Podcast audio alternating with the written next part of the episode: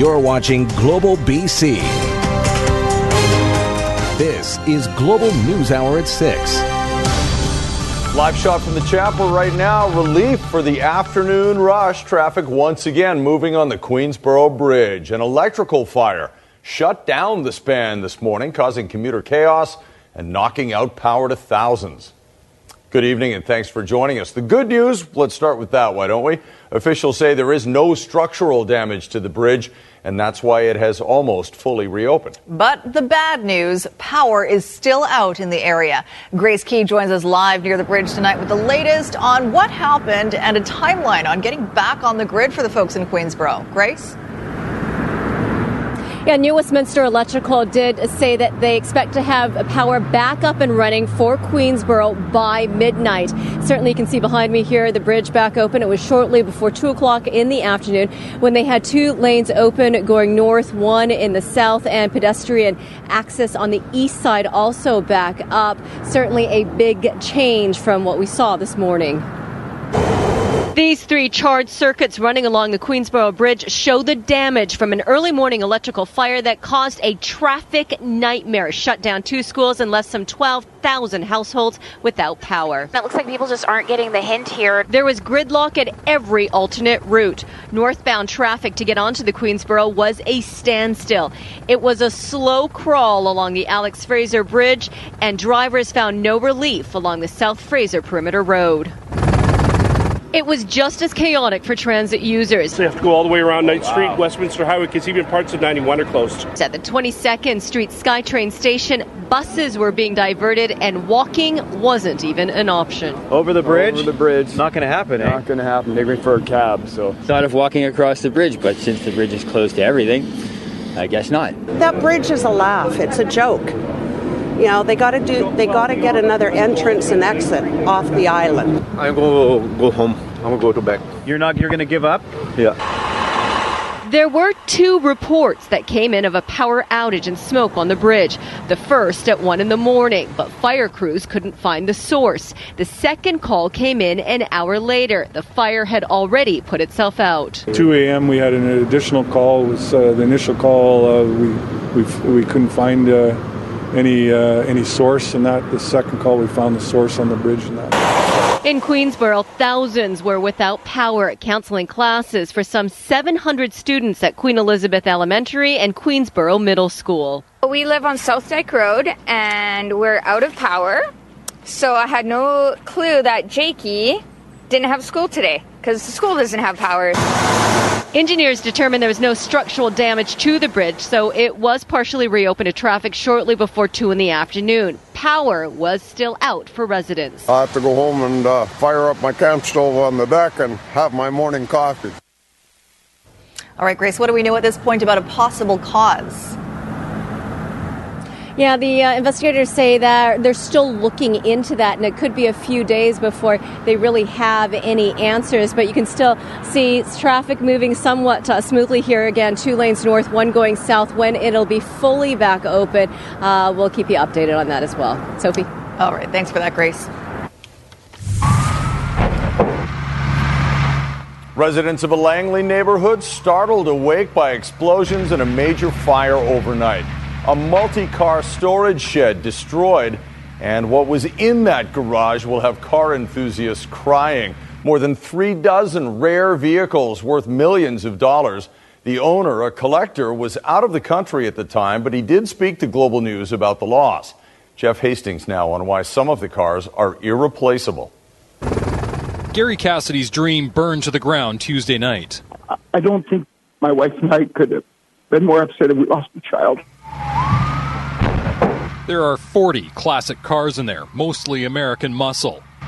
Each explosion punctuates a priceless loss. On paper, a collection worth up to $3 million. I had a 61 uh, Chevy Bel Air convertible that was one of one because they didn't make Bel Air convertibles. I have a 68 L89 Camaro, which was one of only 240, and this car only had 1,200 miles on it.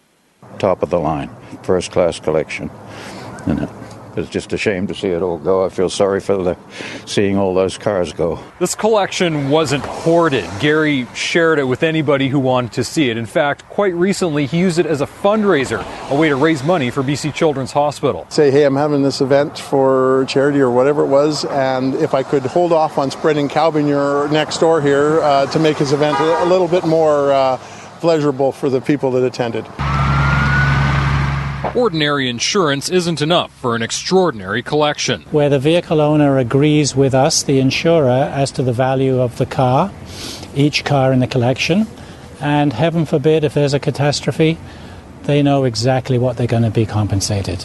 These cars were covered, but it's of little consolation. You know, it's not even about the money. I mean, uh, a couple of them cars can't be replaced. I mean, you could write me a check for whatever.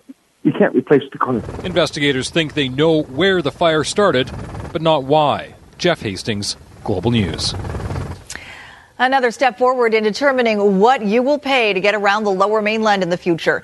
The Mobility Pricing Commission is now consulting with the public to figure out how to tax Metro Vancouver roads. The Commission has three objectives reducing congestion, promoting fairness, and supporting transportation investment. Ted Chernecki now with the key findings of a new report on the factors influencing congestion and how you can weigh in. What a mess. And it's going to get worse before it gets better. And saddled with the Herculean task of cleaning it up is BC's Mobility Pricing Commission, who today issued a well named report called It's Time. It basically tells everything we already know about traffic in the lower mainland, and so far offers zero solutions. At the moment, everything's on the table, and if anybody's got some great ideas, then I encourage them to send them to us. Mobility pricing has been around for decades, especially in Europe's narrow street cities like London and Stockholm. The executive director worked in both those cities and brings some unique insight into how less is more. Get a few people to maybe change the time they leave, maybe uh, switch to another mode of transportation if they can, um, uh, change their destination, maybe car share a little bit more once a week. The, these very small changes can lead to really big benefits. So reductions of queue times of around a quarter for, for people in London and Stockholm. We already have mobility pricing in the form of that gasoline tax, for example, widely criticized for ending up in the general revenue bin and not necessarily being passed on to public transit in the lower mainland. So, for the record, we asked the Commission if it could guarantee whatever we do end up paying, the full amount will actually go towards infrastructure. What happened in London uh, was that much of the collected revenue, in fact, all of it, was uh, put into public transit. So people had options. Even in the States, where the car is king, you can pay a price and get access to faster, less congested lanes. But one of the hardest questions the Commission will be tasked with is answering what's fair. There's no kind of uh, formula for what is fair or not. We need to find out what the people of Metro Vancouver consider to be fair, what stakeholders consider to be fair. Public participation starts early November. Ted Chernecki, Global News. Highway 1 near the BC Alberta border has reopened. A rock slide shut it down in both directions last night between Revelstoke and Golden. After a geotechnical assessment of the slope and cleanup of all the debris, the highway reopened this afternoon.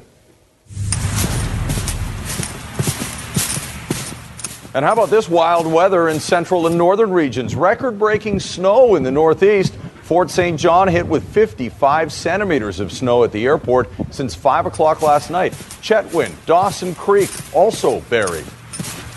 And that same system dumped a ton of rain in northwestern BC. Residents around Terrace and Kitimat seeing water levels rise, leaving picnic tables underwater, and some residents wading through it all to get to their homes. There are also warnings tonight about flooding and water pooling along the Nisga'a Highway, as well as Highway 16 and 37. The weather also triggering a mudslide in the new Remo area. This uh, triggered uh, a mass surge of water and an evacuation order for the residents of that area. We opened a reception center at the Thornhill Community Center around 2 a.m. with our volunteers and received about 50 people, providing them with food, clothing, and lodging for, for the next 72 hours. Wow, well, while the worst is over, the rainfall totals are incredible. Meteorologist Christy Gordon joins us with those details. Christy? Yes, they certainly are substantial. Here's a look at them, Sophie. The Central Coast, a remote area, but nonetheless 180 millimeters of rain. Now, this area got hit by two different systems, one right after another. 180 would be a good seven inches of rain. And meanwhile, areas on Haida Gwaii, 145 millimeters, Kitimat, 140, and Terrace and Smithers just in behind. So it's no wonder they had flooding in that area. Now, that system tracked to the south pretty quickly today and hit the south coast. And we've been advertising sunshine for this week. But we have one problem, and I'll show you what that is when I come back. All right, thanks, Christy. Another release of a high risk sex offender that'll have you shaking your head. Take a look at James Ernest Armbruster. Police putting out a public warning tonight because he's now living in Vancouver. His criminal history is shocking, and the last time he was released for a day, he reoffended violently, leaving many questioning why he's being let out again.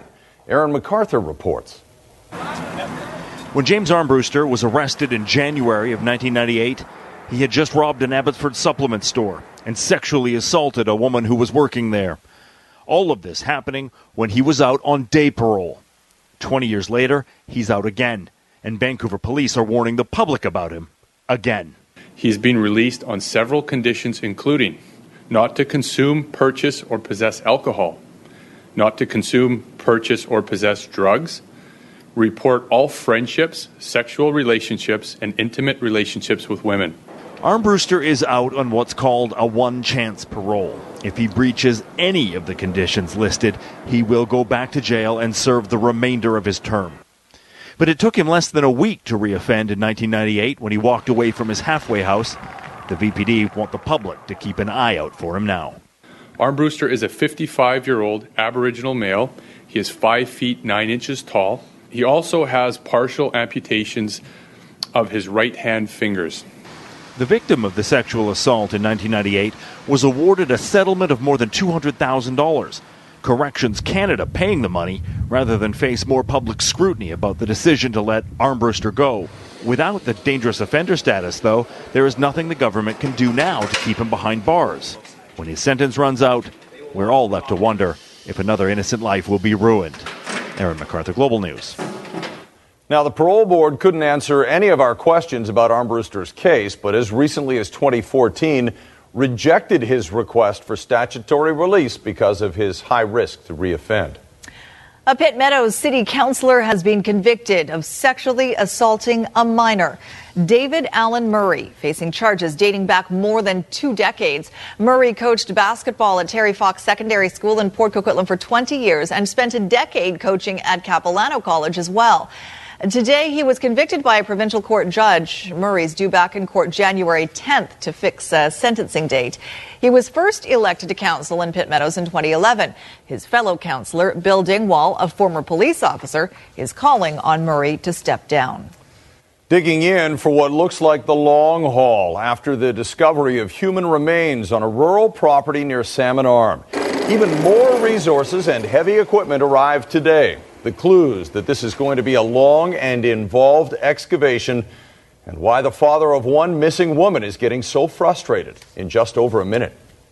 Amazon announces a new service that gives its delivery drivers the power to unlock your door.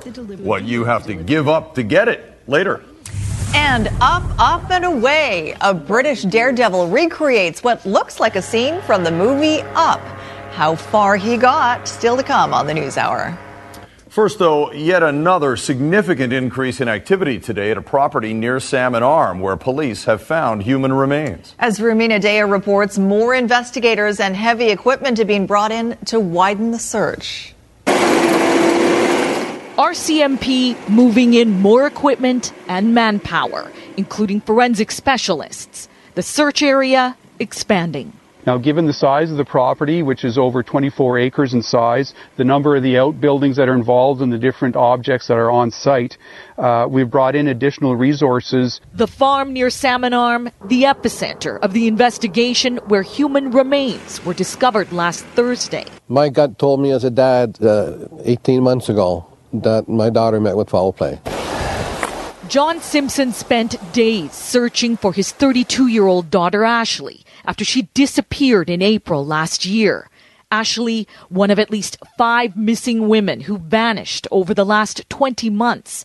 all last seen in the area where the remains were found. How many people are there now? Like it's it's it's worrisome, and we're not we're not getting any answers from anybody. So, like it's it's pretty horrendous. The Mounties say it's too early to link the missing women to this investigation, but they are not ruling it out. The remains have not been identified, and RCMP are not revealing whether they belong to one or more people. Police also not commenting on whether Curtis Sagmoen is a suspect. The 36 year old who lives at the property where the remains were found is facing six charges after allegedly pulling a gun on a sex trade worker in August. He's in court in Vernon Thursday. As a family, and I think all the families that are involved, I think what we really want is just closure. Um, if our if our kids are there, then then let's let's get them home. Rumina Daya, Global News. A Chilliwack school trustee is apologizing for controversial comments he made through social media. Earlier this week, Barry Neufeld posted on his Facebook page that provincial education policies aimed at supporting LGBTQ students amount to child abuse.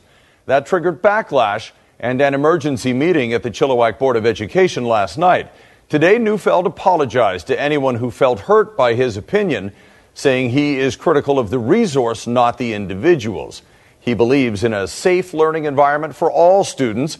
He finishes by saying he believes that the implementation of the SOGI resource needs to be reviewed before full implementation. As Vancouver City Council begins hearings on its short term rental policy, there is word of another strata council taking drastic measures. Earlier this week, we told you about one strata going after Airbnb itself. Now, as John Hua reports tonight, another council is now threatening to target the renters. Looking for a sign that some strata councils have had enough of Airbnb? How about one of them spread across every entrance of this North Vancouver condo tower? I understand that they're on edge about it, so I would say probably not. I think it is against regulations in the building, so I guess people should respect the, the regulations. But the Strata Council of 15 West waging war not against bad hosts, but the people doing the booking, threatening to charge what are likely tourists with trespassing. It's not really their fault, it's the fault of the people who are maybe renting them out when they knew that they shouldn't. I think that trespassing is taking it a little bit too far, but I understand where they're coming from. Strata expert Tony Gioventu says this is likely more of a warning than a viable weapon for Strata Council. It's more of a informing potential user of the property what's happening. It's highly questionable as to whether this bylaw could even be enforced. Global News asked Airbnb twice what protection, if any, it offers users threatened with trespassing in a statement only focusing on the role of Airbnb hosts. When hosts sign up on Airbnb, they must certify that they will comply with local rules before they list their space. We all hear the horror stories in the news of uh, people who rent to short term and then it doesn't turn out, the place gets trashed, they have a loud party. Gioventu says Airbnb could easily solve the problem instead of Stratas finding new ways to enforce short term rental bylaws. And if they continue to take listings for those buildings, they're contributing to this problem as much as anybody. Whether enforceable or not, this sign of frustration sure to make Airbnb visitors feel less than welcome. John Hua, Global News. Don't be fooled by a new phishing scam. It looks just like it's coming from BC Hydro, but there's a trick that could empty your bank account. Coming up. Also ahead, the group effort to save this ranch when everything was burning around it.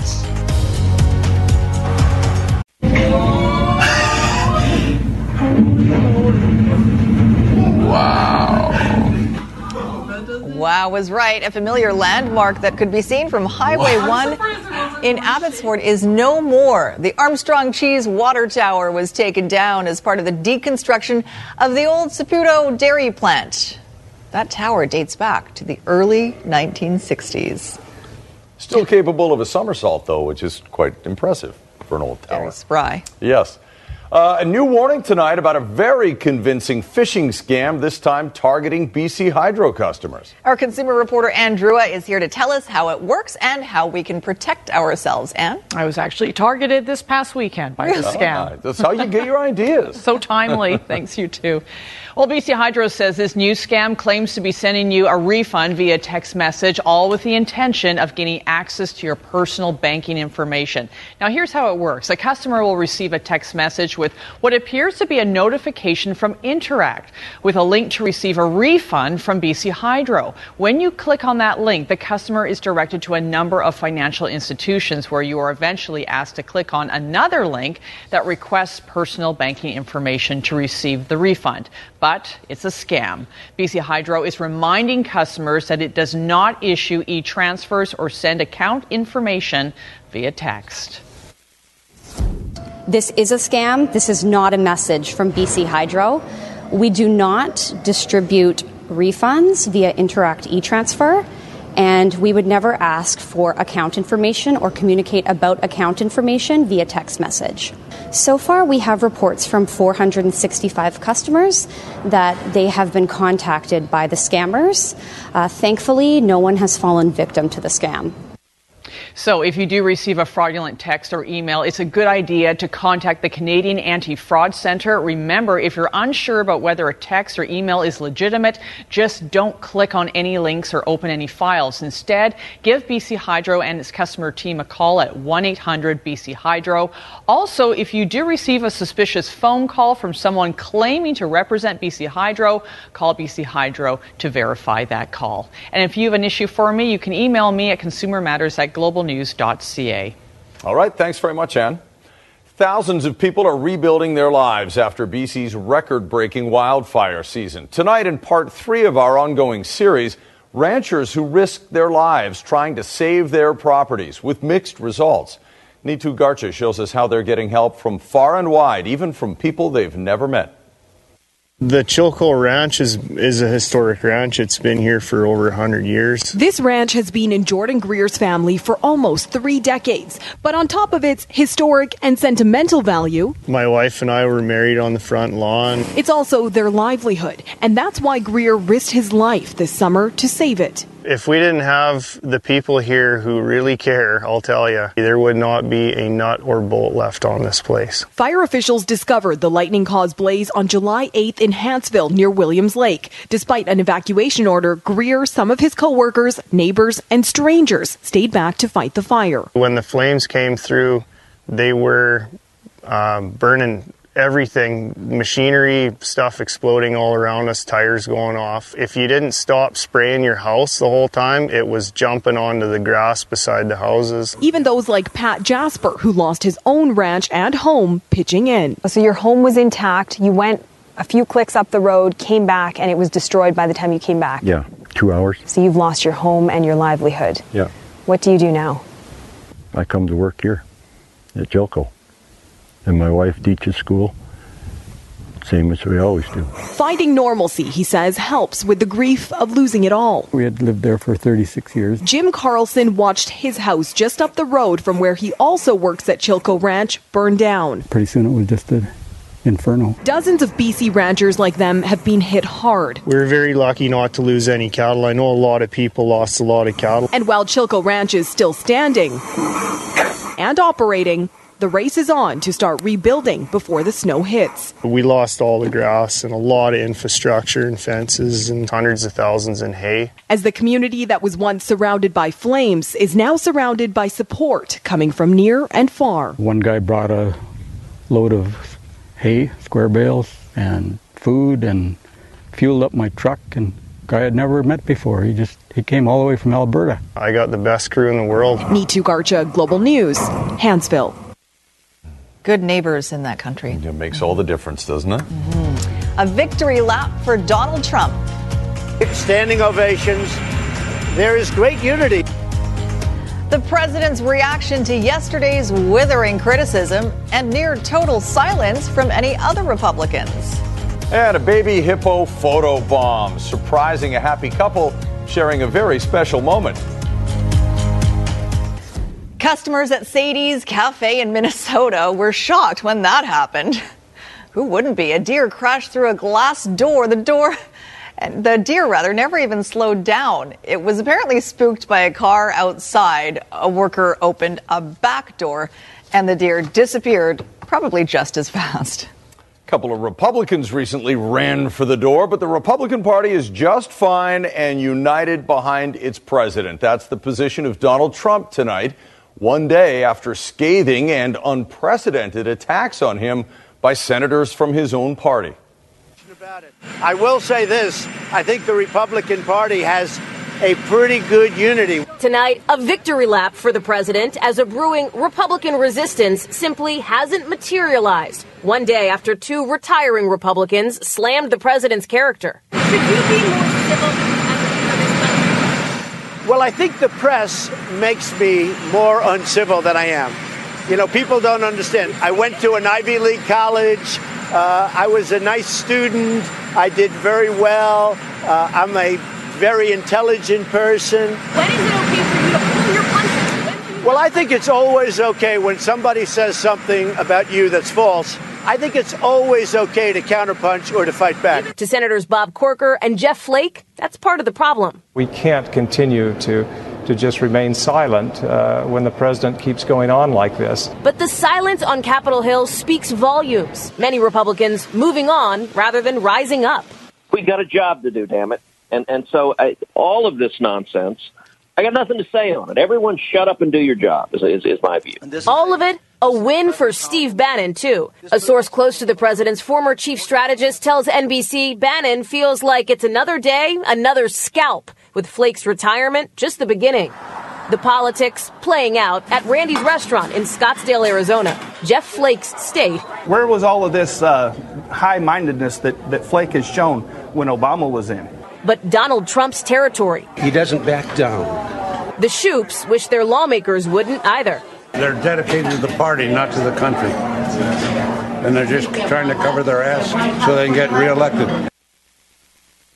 Well, he didn't look like a teen idol, five foot five, more than 200 pounds with a cherubic face, but he was a rock pioneer who sold more records than anyone except for Elvis. Found my thrill. Oh, Fats Domino passed away yesterday of natural causes at the age of 89. Along with Blueberry Hill, he also recorded Ain't That a Shame and 21 other gold records. His performance style included playing the piano standing up and bumping it across the stage. Domino was among the first 10 artists inducted into the Rock and Roll Hall of Fame. Deservedly so. In Health Matters tonight, the U.S. Centers for Disease Control is recommending a new shingles vaccine over the current drug. The CDC says people over 50 should get the new vaccine, called Shingrix, over the existing vaccine that's already in use. Shingrix has been approved for use in Canada as well. Studies have shown the new shot is more effective, and the CDC suggests people get Shingrix even if they've already been vaccinated for shingles. I hate that word, it's hard to say. All right, home delivery, Shingrix. Home Delivery 2.0 takes online shopping to the next level. Amazon Key gives drivers a key to your house. Are the risks worth the rewards? And what could possibly go wrong? Dozens of helium filled balloons tied to a camping chair. We're about to find out. You're watching Global News Hour at 6. It's been tried before, sometimes with disastrous results, but after the forecast, a British adventurer goes up, just like the movie. Which I still haven't seen, You've but I get the concept. I get the concept. It's just a chair, not a house, but we'll see how Mhm. it all works out for him. All right, Christy Gordon back with us with a look at our forecast. Uh, lots of rain as we talked about today, but hopefully there, there's good news coming up. That's right. We've been advertising it for a couple of days, but as, as I mentioned, there is a problem that I have to tell you about. First, though, let's just enjoy this shot. Yes, so a lot of cloud and drizzle today across the region, and this is a scene out there as the sun sets. Thanks to Trish Jewison up in uh, our global helicopter there. So thanks, Trish, for that. That's looking out towards Ladner and, and Richmond there. A beautiful clearing this evening. Temperatures, your current temperatures, we warmed up to about 13, 14 degrees. We're down to about 10 near the water, 12 12 inland, and we will drop down to 8 overnight. So a pleasant evening and dry conditions expected. However, we are going to see that problem, and that is fog. Let me show you what we're contending with. What we've got is the satellite image. There's a system that quickly pushed out of their area. We've got a beautiful ridge that's going to build. You can see these systems targeting well to the north of our area. So the jet stream really driving up into those areas, allowing for this upper level ridge to build over the next couple of days. And that's the sunshine that we've been advertising. The problem is, is this ridge is at higher levels. And what that does is it traps moisture down below, especially in the fall. We tend to see this problem because during the day we don't warm up enough to really uh, uh, allow for that moisture to dissipate. So the fog lingers. It builds overnight and it sticks around. And it's tough sometimes to break out of that. So uh, in the meantime, tomorrow we are hoping to break out of it fairly quickly, but that will be the pattern over the next couple of days. When will that fog break and which areas will see the fog? So that continues up into the northern regions as well. So morning fog, afternoon sunshine for you, but beautiful conditions. There's a number of areas though in the interior, in the valleys, you tend to get that moisture trapped in. So any sort of fog prone areas, you'll see that. Kamloops down towards the Suisse as well. Castlegar, Nelson will see fog in the morning and then afternoon sunshine and certainly along the coast. It'll just be patchy and I think if you're out in the Fraser Valley, less fog expected compared to western sections and across the south in areas like White Rock as well. But uh, afternoon sunshine with 13 degrees and that same pattern continues for the next couple of days. I think uh, Friday we'll see the most sunshine, but we may see a bit more fog in the mornings on Saturday and Sunday. But that's what we'll be tracking over the next couple of days. All right, happy birthday to Mary Foot. I actually danced with your granddaughter, Mary Foot. So uh, I just Nice. started dance lessons, which has been kind of fun. And uh, Jerry and Ed Abbott celebrating their 70th anniversary in Fanny Bay. So congratulations. And our weather window tonight from our very own Mark Benoit. He was at the Great Great Bear Rainforest just earlier this month and took a photo of a Kermode bear. Spirit bear, beautiful. Mm-hmm. Thanks, Christy. Our audio specialist, yeah, fantastic work, Mark. British adventurer Tom Morgan has succeeded where many others have failed. Sitting here on a cluster balloon, floating across Africa. That pretty much sums it up. Morgan flew about 25 kilometers across South Africa, sitting on a camping chair tied to a bunch of big party balloons. He reached an altitude of about 2,500 meters, around 8,000 feet, calling the experience peaceful and terrifying in equal measure.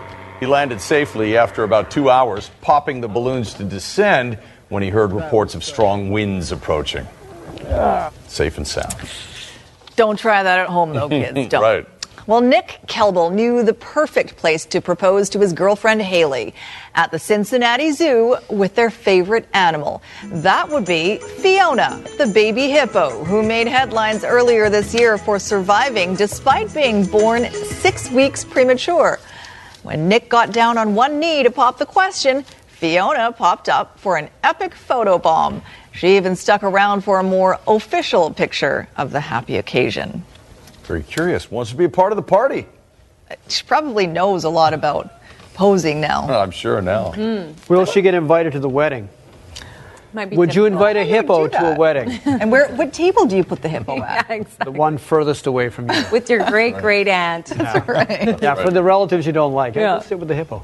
Uh, what are you working on? Well, lots going on uh, tonight, especially down at BC Place Stadium. Playoff game, Whitecaps at single knockout, lose or you go home, no tomorrow, or as Fredy Montero so eloquently puts it, And uh, yeah, it's kill or be killed. yes, it's kill or be killed. Whitecaps are the favorites against San Jose, but will they live up to that billing? We'll talk to Carl Robinson coming up. And delivery not just to the front door, but in the front door. Why you really have to buy in if you want it to work. Clock. All right, we were just talking about the Whitecaps game. Well, because of later. TV, they want to start a little closer to 8 o'clock. Right. They wanted to wait until the news hour was over? Yes. Yeah, okay. And let people settle down from our extravaganza so they can get ready for that one. Hmm. See how this works? Uh, two weeks ago, the Whitecaps had a chance to clinch first place at home against San Jose. I know we've lamented that fact for a while, but Vancouver was the better team that day. They just didn't score enough. It ended up being a one all tie. Tonight, the Whitecaps get another crack at San Jose, and I guess San Jose gets another crack at Vancouver. If the Whitecaps fail this time, their season will be over. Now, Vancouver should win this game. The players certainly believe they can win this game. They say that tie two weeks ago was more bad luck than anything else. What does the coach say? Well, Jay has him uh, right now down at BC Place Stadium. Jay? Well, it seems for the better part of the last match, we've asked you about the next big match, the next big game. Doesn't get much bigger than this one. Did you do anything different this week in training coming off of the Portland loss? No, we've just talked about how, how, important the game is. We know it's the we have to win the game or we go home. Our season finishes. So I've just been pretty clear with them uh, since the defeat of Portland. But the boys are ready. You surprised us with, with your starting 11 in Portland on Sunday. Will you surprise us again with what we're going to see tonight against San Jose? No, I think you'll see probably the best lineup we can put out. Um, you know, Boller's up to speed now after missing a few games, and I want the bug back in. So it's the strongest team that we believe that can go out and win this game. It's amazing when you look at the stats with Christian Techera in your land with these scores or gets an assist. You guys are 18 0 8 with him doing that for you. When I look at Yordy Reyna, when I look at Fredy Montero, those are the guys I think that win this match for you. Without a doubt, it's usually the attacking players, and that's why I've gone with Boller, um, who's got a number of assists this year. Uh, Fredy Montero, Yordy Reyna, and Christian Techera, because they are key weapons for us in the attacking third, but they need to perform. Talk about performing. We watched what happened against San Jose a week ago. We saw what happened in Portland. The mood of your squad after those results leading to this match tonight. The mood is good. I've got a great group of lads in there that have got tremendous character and like to bounce back from adversity. And we've had a little bit of adversity this week, and rightly so. Uh, but we'll be ready, make no doubt about that, and we'll leave it all out on the field tonight. They haven't made a postseason appearance since 2012. You guys haven't won a postseason match yet in, in the MLS. Have you coached a bigger game yourself? Yeah, I've coached a few big games. This is the next big game, and hopefully there's more bigger games to come. So uh, we'll try and get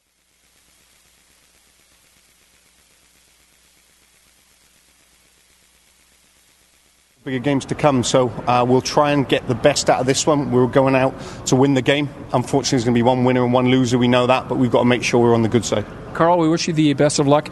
Should note that the uh, start time tonight, first touch for the match will go at 7:55. Vancouver Whitecaps taking on the San Jose Earthquake. Thank you, gentlemen, and best of luck to the Whitecaps. Now, if you watch the show Stranger Things, are you guys into Stranger yeah, Things? Okay. I watch it on Netflix. I love it. Okay then you will know all about the upside down world. And right now, the NHL is in an upside down world, and the Canucks are a big part of it.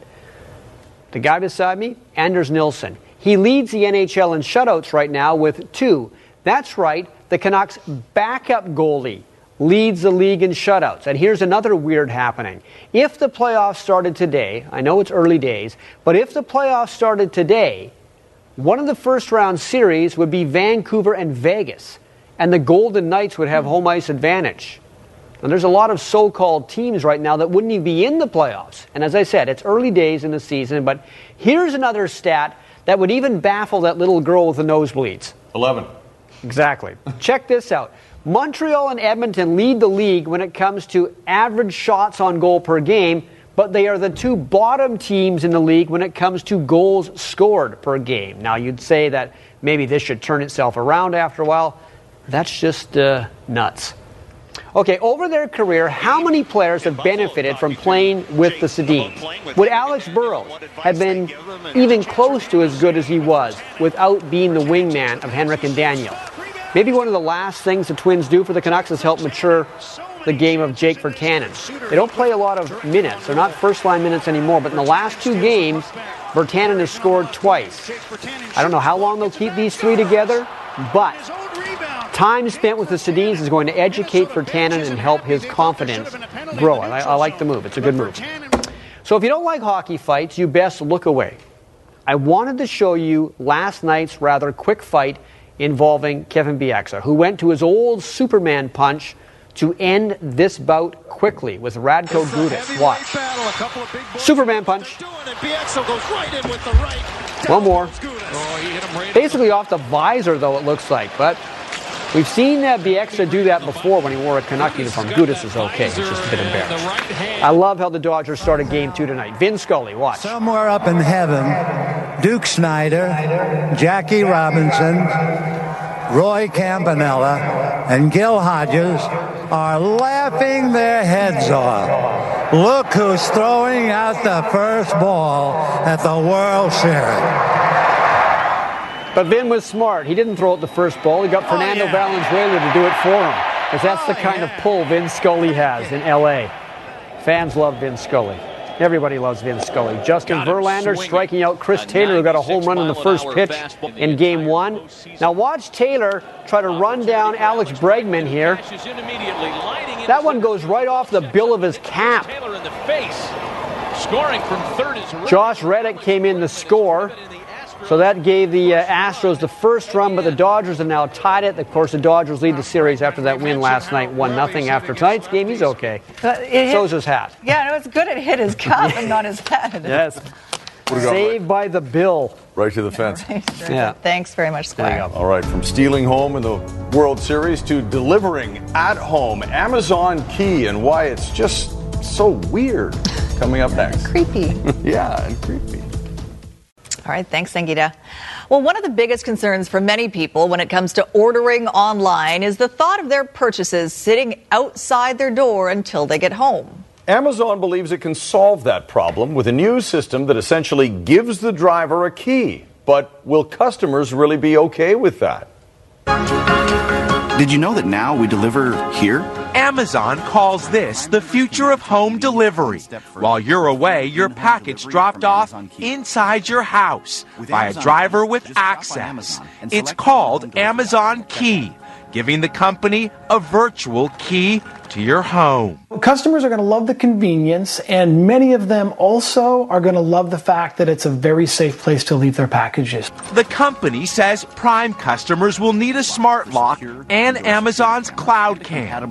The consumer is notified when the delivery person arrives, using a one time code to unlock the door.